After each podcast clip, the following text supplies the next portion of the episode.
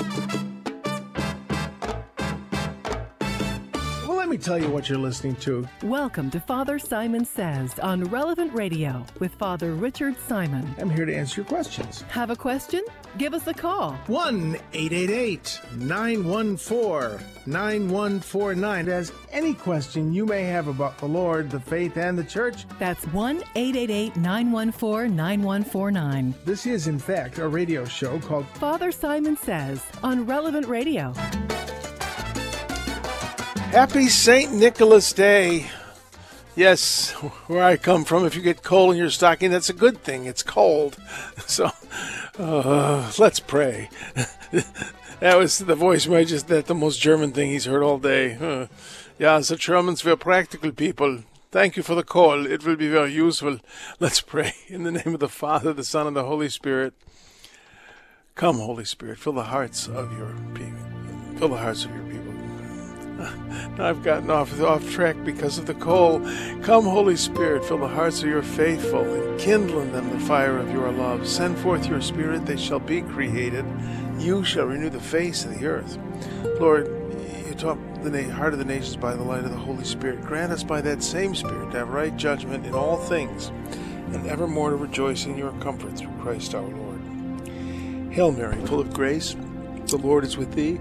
Blessed art thou amongst women, and blessed is the fruit of thy womb, Jesus. Holy Mary, Mother of God, pray for us sinners now and at the hour of our death. Amen. Saint Michael the Archangel, defend us in battle. Be our defense against the wickedness and snares of the devil. May God rebuke him. We humbly uh, rebuke him. We humbly pray. And do thou, O Prince of the heavenly host, by the power of God, cast into hell Satan and all the evil spirits who prowl about the world seeking the ruin of souls.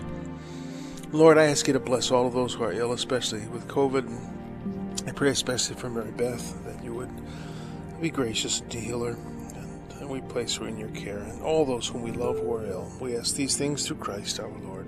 In the name of the Father, the Son, and the Holy Spirit. Amen. Well, all right, let's do it. Let's open the big book on the coffee table. You know, I want, there are some things, let me just look. I, I shouldn't do this.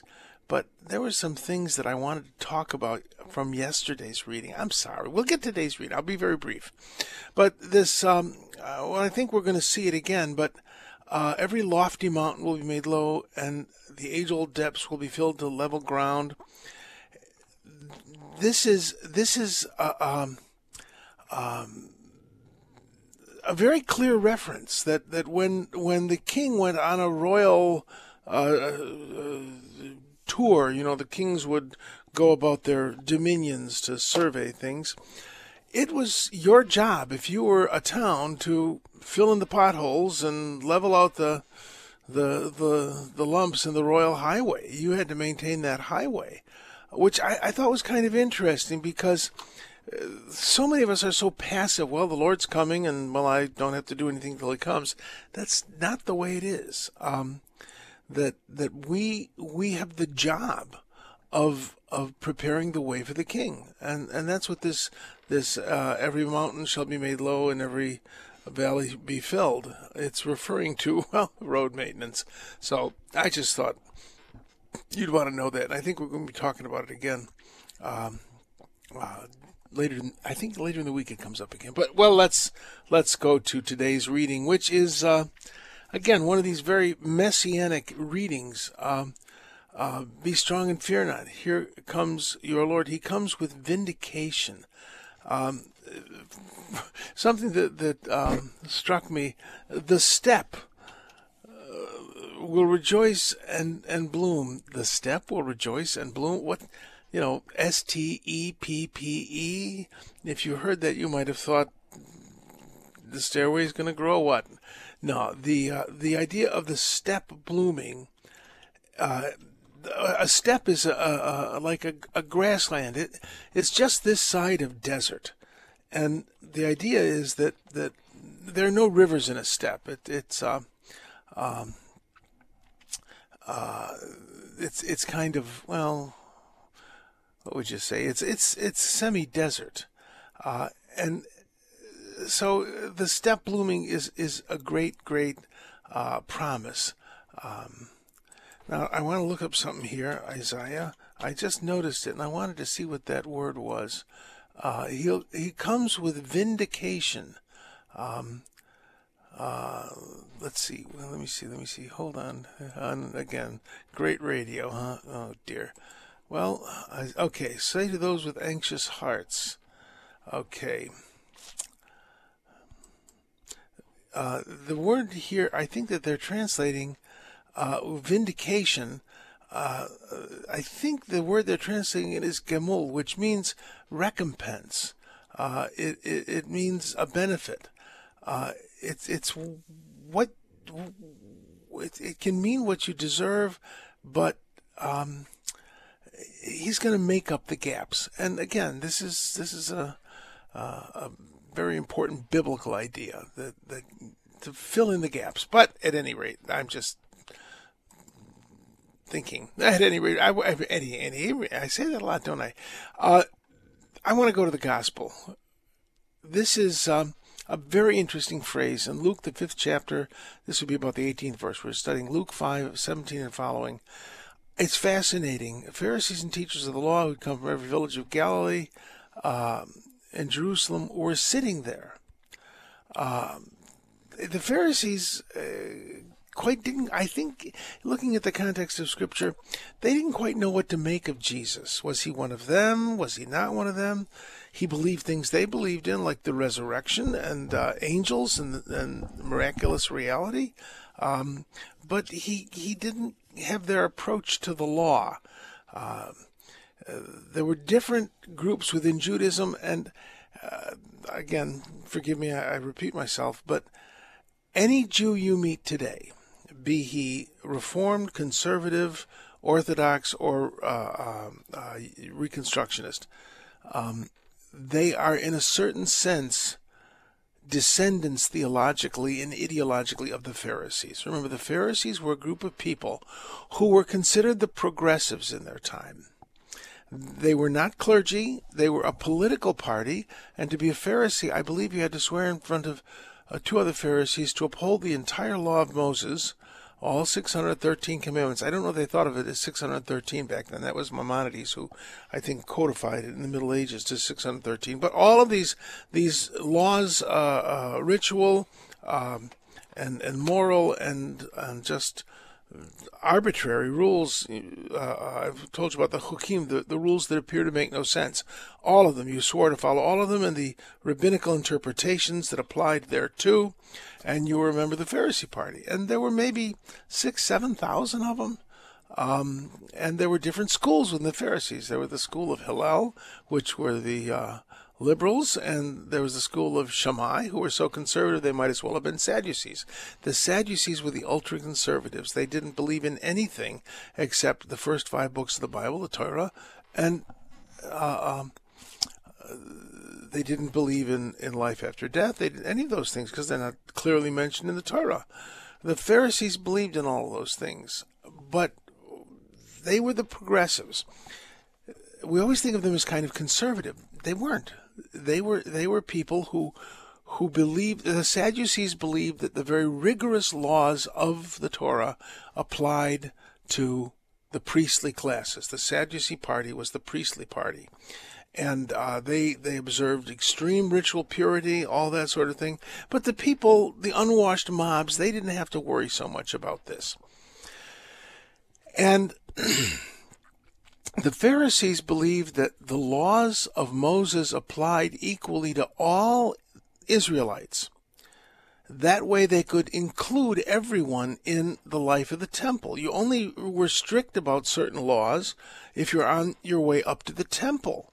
Uh, this is one school of thought on these things. Uh, I know that Rabbi Lefkowitz, may he rest in peace, would have disagreed with me, but but I think that most scholars would say that that that the rigorous laws, uh, such as no no linen and, and, and wool in the same garment, that sort of thing, they were not so rigorously observed, or the washings, that sort of thing, unless you're going up to the temple, because you had to be ritually pure to enter into the temple. And that's why Sadducees, being in the priestly families, they had always to be ritually pure. Well, the Pharisees are kind of the liberal bunch. They they uh, they said the laws apply to everyone. In other words, everyone's involved in the life of the temple, and then they, they, they thought of ways to make those laws a little bit easier. For instance, you cannot draw water on the Sabbath. That's work. However, if there's a rope attached to the bucket, the bucket's in the bottom of the well, you put the rope tied around your waist and walk away and the bucket follows, well, you're not working, you're just putting your belt on. So they developed all these kind of um, dodges to make the law and the temple, the worship of the temple, available to the common Israelite, to involve the common Israelite in their the life of faith. So, these are the progressive types. So they're they're trying to figure out Jesus. Is he us? Is he them? Which kind of us is he? And they're sitting there listening to him. And uh, the Pharisees were not all opposed to Jesus. Um, they were not his enemies. Uh, the Pharisees, I, I, don't believe, were in any way responsible for the crucifixion. Uh, at least not most of them, because a Pharisee would never have handed over uh, a fellow Jew to a foreign authority. The Sadducees would, because they were making money off the temple, and Jesus was bad for business. But the Pharisees, they would never have done that, and they certainly would never have had uh, uh, uh a fellow Jew crucified if he was a blasphemer. He was to be stoned to death, and they would follow the law in that. Well, um, uh, the thing that interests me is he's sitting there teaching and the power of the Lord was with him for healing. Well, this is an interesting thing because it, it doesn't quite say that. And it came to pass um, on one of the days that he was teaching, when he was teaching, uh, there were Pharisees sitting by and uh, teachers of the law, fellow rabbis, nomodidaskali, that means teachers of the law. And they they were they had come from every village of Galilee and Judea and Jerusalem. And here's the, this is the interesting part to me. And the power of the Lord was there for the sake of healing. I was there uh, that he might heal. Uh, um, in other words, it's for the for the purpose of Jesus healing. Well, wasn't the power of the Lord always with Jesus to heal? And I would say, no, it wasn't. Uh, why would this verse be there if, if at all times Jesus, um, the power of God to heal, the power of the Lord, and remember when you hear the word Lord in the scriptures in the New Testament, it's a Greek Jewish way of saying YHWH, the God of Abraham, Isaac, and Jacob, the one God. Um, there were times when Jesus was unable, and that is the word. Uh, I'm looking this up here. Um, okay, in, in, for instance, the Gospel of Mark, we find um, that uh, um, that Jesus said to them, only in his hometown. This is Mark 6 5. Jesus said to them, only in his hometown among his relatives, in his own household, is the prophet uh, without honor and it says he was unable uh, to work uh, any miracles there, except um, uh, he was able to heal a few people by laying his hands on them. The power of Jesus was limited. How was it limited? He was God, the Son of God. It was limited by the Father. Now, this is a very difficult idea to grasp that, that Jesus, he said, I do only what the Father tells me. We think of Jesus' power as kind of an arbitrary thing at his disposal. He was completely at the disposal of the Father. I do only what the Father tells me. He says in the Gospel of John, I always do what is pleasing to him. Jesus was God, the Son of God, co eternal with the Father, but we read in Philippians, the second chapter, that he laid down the rights and prerogatives of divinity in order to become one like us uh, fully except for sin. Philippians, the second chapter, though he was in the form of God, he did not deem equality with God something to be grasped, but emptied himself. So Jesus was the perfectly obedient Son of the Father. That's why he worked miracles. Not because he was God, though he could have. I believe he worked them because he was the obedient Son of the Father. He was the new Adam, and in his perfect humanity, he was perfectly obedient to the Father. And the Father said, You see that one? Heal him. This is a, we like to think of, of the power of God as arbitrary. The power of Jesus as well. He could, uh, you know, you read all those, those pious, uh, third century uh, Gnostic Gospels, and uh, they talk about Jesus uh, making little clay birds and then bringing them to life. Uh, he didn't do that. I really believe he didn't, unless the Father told him to. Now, this is the hallmark of the personality of Jesus obedience. The fruits of the Spirit, to them add obedience. That was the hallmark of his person. And the hallmark of my personality is rebellion, and maybe yours too. But this idea that the power of God was on him for healing, um, that's amazing. And when Jesus saw their faith, he said, Well, they lowered this guy, they took off the roof tiles. And uh, I remember once at uh, St. Lambert's with these precipitous stairs down to the hall, and we had a lecture going. It's before we got a little elevator put in. I will never forget they were bringing this guy down the stairs in a wheelchair, and the look of terror on this guy's face. Uh, that was faith. When he saw their faith, he said, Your sins are forgiven. Um, then the, the scribes and the Pharisees kick in. He's speaking blasphemy. Who but God alone can forgive sins? And Jesus says, which is easier, to say your sins are forgiven or say rise and walk? Uh, but that the Son of Man has authority on earth to forgive sins. Pick up your stretcher and go home. Isn't that something that that uh, you know we have great theoreticians of of religion and great theologians, but Jesus Jesus um, backed it up with miracles. Miracles are very important. A lot of times we downplay miracles, uh, but I don't think we should. That that uh, things like the Shroud of Turin, or healings at Lourdes, or Eucharistic miracles. They're there for a reason. They don't. I always tell you that uh, miracles don't make faith, but faith makes miracles. But they are places where where the physical and the spiritual intersect, and um, I think that this is a wonderful, wonderful thing. Well, this last line, uh, how, how do we translate it? The last line, astonishment seized them all and they glorified God. Struck with awe, they said, we have seen incredible things today. Struck with awe. Well, um, uh, uh, and what it really says is ecstasy, ecstasis, which means it's it means thorough. It means being outside yourself. Uh, it, it, it's bewilderment. It, it's an ecstasy is where you are in a completely new reality. Well, this ecstasy seized all of them, and they glorified God, and they were filled with fear, saying that we have seen. The word is the word is paradoxa. We get paradox from it. we have seen um, inexplicable things. Uh, it's very hard to kind of translate it. Things beyond beyond appearance. Now, this is an important word. Uh, we've seen unexpected things, but really, doxa is glory, but it also comes from the word meaning uh, um, appearance. We've seen more than meets the eye.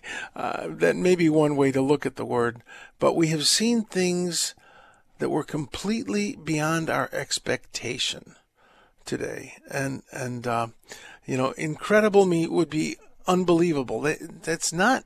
They're not seeing something unbelievable. They're seeing something so amazing that it, in a sense, has to be believed.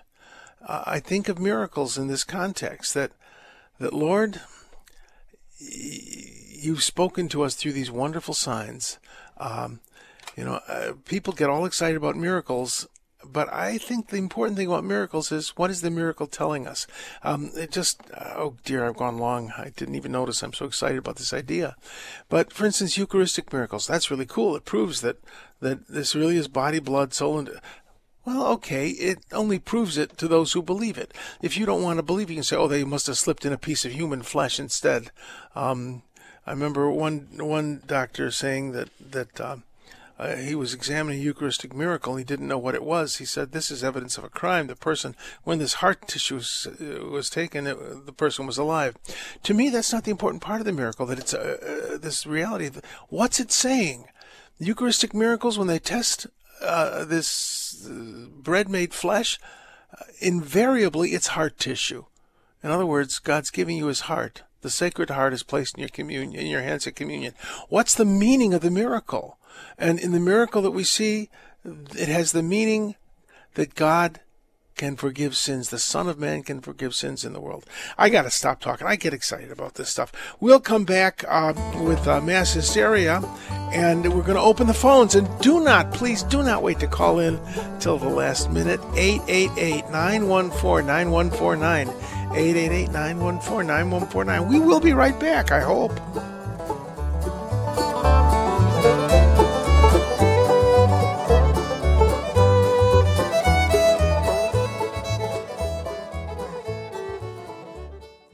The Relevant Radio studio line is sponsored by Catholic Order of Foresters. Information about employment opportunities and their flexible premium life insurance plans available at relevantradio.com slash forester. Let the valleys be raised and the mountains made low. You know, this lousy music, they're still putting it out. I mean, it's a lovely song. Uh, we would have sung it in the 60s at a peace rally. like that worked. All right, it's time for mass hysteria. Dogs and cats living together, mass hysteria. Oh, this is kind of a sad mass hysteria for me. Um, I, I don't know if you understand that I'm not talking about the old mass being better than the new mass. Um, I, I went to plenty of old masses that were pretty awful when I was a kid. You know, that, um, father wanted to get it over with because he wanted breakfast. Um, you know, you, you fasted from midnight. Um, and in the old, old days, uh, you didn't even drink water. I mean, it was a strict fast. Uh, and, uh, father, you know, you purified the chalice with wine. And so Father was pretty much shot by the time he'd said two masses, if he had to say two masses on a Sunday. Uh, and and know, I, I, saw some masses that were just terrible, terribly offered um, in the old days. Uh, so it isn't a matter of the new and the old. It's a matter of of an attitude toward the Eucharist.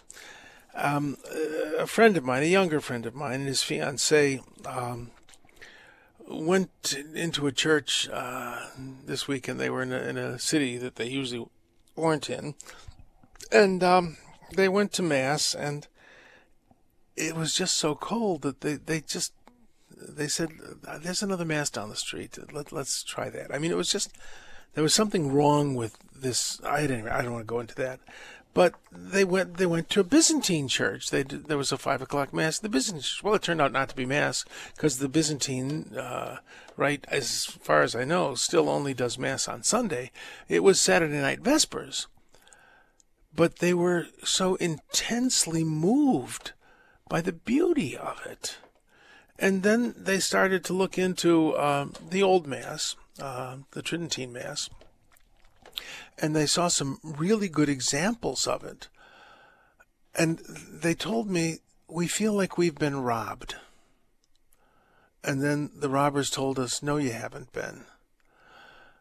What did they want to say? That that they were at the point of tears at this at this Byzantine Vespers because of the beauty of it, the beauty of the environment, the art of the church, and the simple chanting uh, that that um, was in English, wasn't in, in, in an Eastern language. I maintain that one could do the Novus Ordo beautifully, solemnly. Uh, if you look at the Tridentine Mass, it's almost choreographed. You could do that with the Novus Ordo. The problem is that we don't believe in beauty anymore. And I believe beauty is the sixth proof for the existence of God. You know, there are the five classic proofs for the existence of God, uh, the unmoved mover, the, the, the et. But there's a sixth one, uh, the argument from beauty.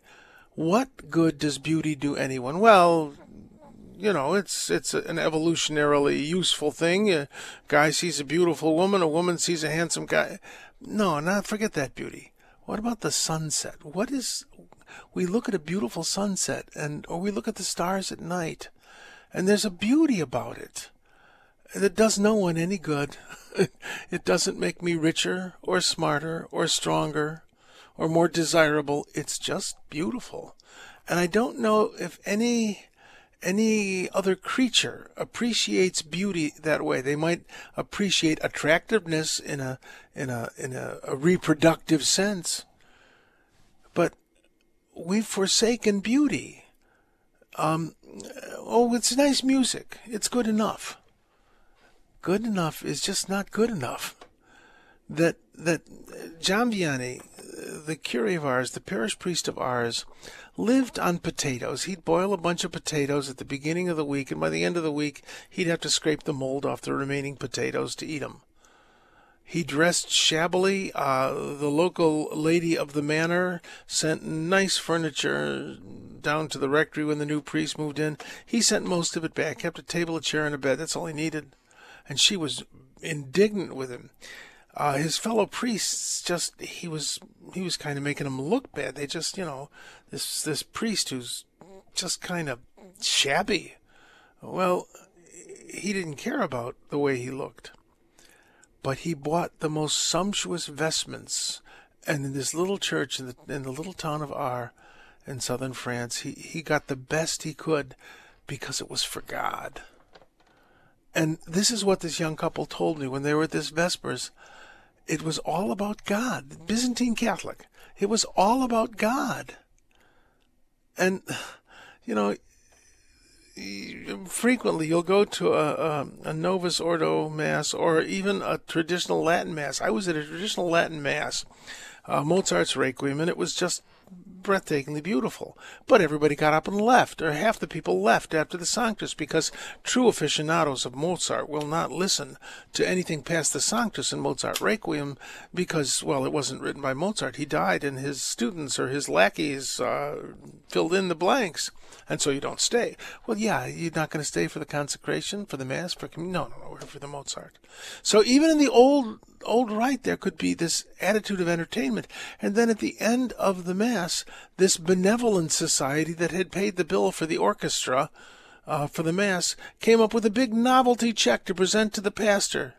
I thought, you do that in the new Mass. You don't do that in the old Mass. Well, it's as tacky in the new Mass as it is in the old Mass. You see, we think of the Mass as kind of a community meeting. They're very important community meetings, but Mass is not one of them. And this young couple said it was the first time they had been to a religious service that was all about God. And it broke my heart. And I said, they said, we feel like we've been robbed. And I said, I feel like I've been robbed too because I grew up with beautiful liturgy. And uh, wasn't always beautiful, but the pastor of the church in which I grew up was a great liturgist, and he did his best to make the Mass beautiful and all about God. Uh, now it's all about us and its beauty, or at least kitschiness, offered to the congregation frequently. I'm sorry, I just. Uh, we need to discover beauty in the liturgy again. Be it the, and again, I am not saying one is better than the other. I really am not. Um, a lot of people do say one is better than the other. They'll argue with me on that point, and I'm not going to argue it. The point is, there's no excuse for uh, substituting uh, uh, charm for beauty or cuteness for beauty. Uh, we we're too cute. We we we offer cute to one another instead of offering beauty to God. Enough. Let's let's go to letters. Okay, let's see here. All right, I've got lots and lots of letters. Okay, I wanted to do one here. Where'd it go? Okay. Oh yeah, the uh, I wanted to thank uh, a listener. Uh, somebody asked uh, um, um, uh, if there was a liturgical calendar available somewhere uh, for um, that was compatible with Android. Um, and Aaron, thanks for sending that in. I forwarded it to the person, and I, I I, don't want to talk a lot about it because it's it's just from from Catholic Aptitude. Uh, you can look that up if you're interested. Catholic Aptitude. Uh, it is not a free service, I don't believe, but um, I think you can find stuff there. I, I, I, looked it over and I saw I didn't see anything that I noticed was objectionable. So if if there is something there objectionable, please let me know. But thanks, Aaron. That that was a, a great uh, tip. And and I got a, uh, an interesting. Uh, this is from Kathy. Um, She's asking about indulgences. Can you explain an indulgence? Well, yes, I can. Um, she, she, says, I don't understand the remission of temporal punishment in purgatory. Uh, still do after sins after absolution. The, there are two things going on salvation and redemption. Salvation is when I'm about to die and someone saves me from death. I'm snatched. I'm about to fall over the cliff, and someone snatches me back and saves me. That's I'm saved. Uh, redemption is different. Redemption is it's it's from the Latin word to buy back. If a person was sold into slavery, captured by pirates or brigands and made a slave, if his family had the means and knew where he was, they would come and they would buy him back. He was redeemed and restored to his place in the family. That's redemption. So salvation isn't enough. Salvation is putting your feet on the path to redemption. And you see, God wants to adopt us in His family. In order to do that, He's got to make us look like Jesus. What did Jesus look like? I tell you all the time. Sacrificial love, peace, patience, those fruits of the Holy Spirit in Galatians 5. In other words, for me to be fully integrated into the family which is God, I must resemble the only begotten Son of God, Jesus. And in order to do that, God has to transform me from a selfish, anxious, uh, uh, uh, inconsiderate, uh, person that I am to someone who is loving and peaceful and joyful and patient and kind and generous and humble and all of those things. So, so salvation is being snatched from death, being put on the pathway to redemption, to being fully made part of a family. So that's what the temporal punishment is about. Your sin is forgiven. You're saved. You're, you're, you're not about to die. You're in a state of grace. Your soul isn't dead anymore. But there's still a lot to do. You need to be built up to look like Christ and the discipline of prayer and the discipline of penance. That's part of it. It builds up. It, it, it restores what was broken down. That's what indulgences do. That, that, um, this temporal punishment is is is prayers are substituted for for uh, uh, um, what we used to do in the church in the old days in the olden days was a public penance it was arduous and it took years so the church by the grace of God, could be indulgent and substitute certain pious acts and prayers. So that's what an indulgence is. But it's part of, an indulgence is part of this reconstruction of the soul so that I can look like Jesus and be adopted by God. So you ask, how are you saved? You're saved by grace through faith.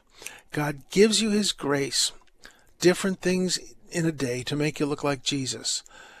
And how do you receive them? Through through faith, through trust. You trust God, and you enter into that relationship. This this kind of juridical, you're in, you're out. That's not how it works. It's like I've given myself over to God for Him to remake me. That's how you're saved by allowing God to remake you into the image of Jesus. And that work might not finish in this world. that's why God has purgatory to finish the work we don't finish here. So uh, this this life of prayer and generosity and kindness uh, is all about the indulgence of God. He's indulgent to us as children, and uh, that's that's the deal. Uh, just um, if you want to understand it, you have to realize salvation is not enough. Salvation is part and the beginning of, I believe, of redemption, of being made to look like Christ, that I might live with the Father in His home, and with the saints, and with our Lord Jesus and our Blessed Mother forever. Um, so. Um, that's that's what indulgences are about. Um, I hope that helps. And you asked in another t- uh, another text, "How are we saved?" I believe that's what it means, salvation and redemption. So I hope I hope that helps a little. All right, we're going to go to a break. I'll come back with a word of the day. We'll open the phones at 888-914-9149. 888-914-9149. We'll be right back.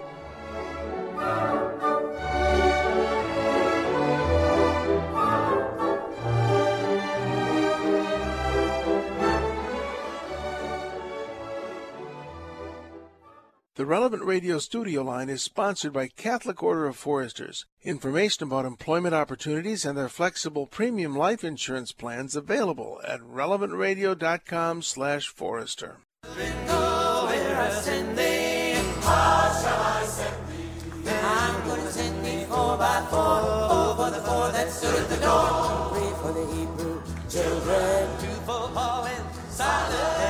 Oh, I love this old hippie music. The music of my youth, Peter, Paul, and Mary. I love that stuff. It's great music. But it's not for mass. All right. How shall I send thee? All right, let's go to the word of the day. Well, we read in Isaiah the 35th chapter that the abode where the jackals lurk will be a marsh for reed and papyrus. What? Well, the abode where the jackals lurk, that tends to be a little dry. That's sort of savannah. Oh, I, the phone number. That's right. 888-914-9149. Don't wait to call in until the last minute. Okay, the abode where the jackals lurk will be a marsh for the reed and papyrus. That doesn't sound like it's much better than a jackal's abode. No, no, no. Marshes for reed and papyrus were very useful. Uh, you can make boats out of reeds. You can make houses out of reeds. You can make baskets out of reeds. And papyrus, we're always hearing about papyrus. Well, let's, let's look into papyrus. Papyrus was the uh, earliest form of paper in the West. I think it was uh, pretty much the earliest form of paper. I think in, in Asia they wrote on bamboo, um, uh, uh sort of slit bamboo before they figured out paper, where they figured that out in China, apparently, what we call paper. But the Egyptians had a lot of marshes up near the, the Mediterranean, and you had these reeds that if you slit them, they had all this sticky sap, and you could lay down a bunch of these reeds, and then another bunch of reeds on top of them crosswise, and you'd pound it and let it dry, and then you would would sand it, and it would become very useful paper. Uh, unfortunately, it didn't last outside of a desert. It was very susceptible to being uh, to crumbling, uh, rotting because it was just vegetable matter, uh, and it also crumbled uh, with dryness. So we get the word paper from papyrus. But the thing that interested me, the last people to use papyrus, uh, as far as we know, was, was the papal bureaucracy. Uh, uh, the, there was a uh, uh a papal decree uh, in 1057 written on papyrus, and being conservative and doing things old school, all papal uh, sealed documents. Uh, were on papyrus until 1022 AD. I thought that was kind of interesting. But that's why this is wonderful. We're getting rid of the jackals and we're going to have a marsh. The marsh grows reeds and papyrus, and that's real useful stuff. So there you go. Now you know what papyrus is. Um, uh, it was pretty much a, a monopoly of the Egyptians uh, until uh, until uh, they started using um, uh, animal skins uh, in the north. But that's another story for another day. Let's go to phone calls. This is Smart. Maxwell Smart. Who? Cynthia from St. Paul. What can I do for you, Cynthia? Thank you for taking my call. I need your opinion, Father, on pornography addiction. Is that Mm-hmm. um, and is that an illness? So the spouse is bound, you know, in sickness and in health, or is Mm-hmm. it infidelity, or infidelity and grounds for annulment? Oh, infidelity is not grounds for an annulment. Um, if if if well, it, eh, if a person didn't intend marital fidelity at the time of the wedding, then yes, there's grounds for annulment. They didn't uh, intend a permanence of marriage. I don't know that you can make that case with pornography. You know, men do not understand how horrible pornography is um, for women. It is it's degrading. It is, you know. Whereas a guy says, "Oh, I'm just looking," you know. No, no. It's it's pornography is a horrible thing, and I always tell people, uh, especially you got a daughter, yeah. What would you do if you saw your daughter on one of those sites? I'd, I'd go crazy. Well, that girl you're looking at, that's somebody's daughter. Pornography is horrible, but a lot of men don't don't seem to realize the incredible assault that pornography is on the women that they love. And uh, um, I, I I don't you know I don't know if it is if it's grounds for annulment. Um, I don't know that it rises to the level of infidelity, but the case possibly can be made uh, for an annulment um, uh, if if if it is if it does rise to the level of infidelity and it was present before, during, and after the marriage when he promised fidelity. Now, I would say if you have a situation in which you have a spouse who is addicted to pornography, I, I would uh, say we get counseling or it's over. Uh, I, I would say that that might be appropriate. Uh, but uh, you know, you need to do your very best to save the marriage, no matter how mad you are at this guy. Um, but if if uh, his addiction makes life unbearable, well, then then maybe you need to um, to uh, pursue a, a, a separation. Uh, but I would certainly advise you to give it the old college try because uh, marriage is very sacred in the eyes of the Lord. Does that help a little? It does a little. Um, I agree. Yeah, it's yeah. sacred, and that's why I don't want to mess around with it. No, no. It's just you know, and and a lot of men just don't seem to understand how. Uh, now, do you have children? Yes. Yeah, I would say to him. Do you have a daughter? Two. Yeah, I would say. Uh, I would I would level it with him. Say, what would you do if you saw when you see our daughters on that site? If you continue in this way, maybe our daughters will end up on a pornography site. Um, you know, I would I would I would I would say that to him. Say, don't you understand how serious this is and how detrimental it is to our children? These are your da- These are God's daughters. You're you're leering at. These are some men's daughters who are as precious to them as our two little girls are to us. You know, what would you do? Should I should I uh, start uh, going on porno sites? Should I should I pose for pornography myself if it's all right? Should I do it? You know, they don't seem to see that th- th- this is part of th- this applies to to the people they love. You know, I mean, I, I'm being a little brutal, but you know, I, I, maybe the the shock of it, you know, might help to say, do you want me to to to to uh, farm myself out for for pornography? Uh, that it's just I, I I know people who have years later after their parents have repented. Uh, they've gone to somebody said I saw a picture of your your mom on on on on the web. Oh, really? And it's you know in her youth she was a uh, a, a pornography model, and and it, it just the child is utterly shaken. It is it's a horrible thing. You're right. So that's that's how I would approach. I say we get counseling or else. You know, I, I can't live with this, and you don't understand uh, what an affront this is to me and to your daughters. Bring the bring the daughters into the. How old are the girls? May I ask? 23 and 21. Yeah, this is an affront. To, do they know about this addiction with their dad? No, as far as I know, Well, they do not. I, I, I don't think they need to know. Uh, and you can make it clear to him that they don't know, but uh, um, uh, let's keep it that way by dealing with it. So I will be praying for you because I know it's an awful, awful thing and it's an awful addiction. And I think, I also think that um uh, women don't understand how visual men are in a way. You know, women, I don't know what's wrong with them. They actually are are interested in relationships. so I'm joking, of course, and probably uh, this isn't a joking situation at all. But but um, we men tend to be very visual and and uh, you know sometimes superficial. Not always, of course. Um, but uh, um, I, I don't think that that um, women understand that men think, oh, what, what's the big deal? And men do not understand why it is a very, very big deal. Uh, it's an affront, as I said, to you and to your daughters. So that that might be an approach. I will be praying for you. It's all right. Thank you, Father. God bless you. All right. Oh, who have we got now, dear voice in my head? Carol from Illinois, what can I do for you? Throw me a softball.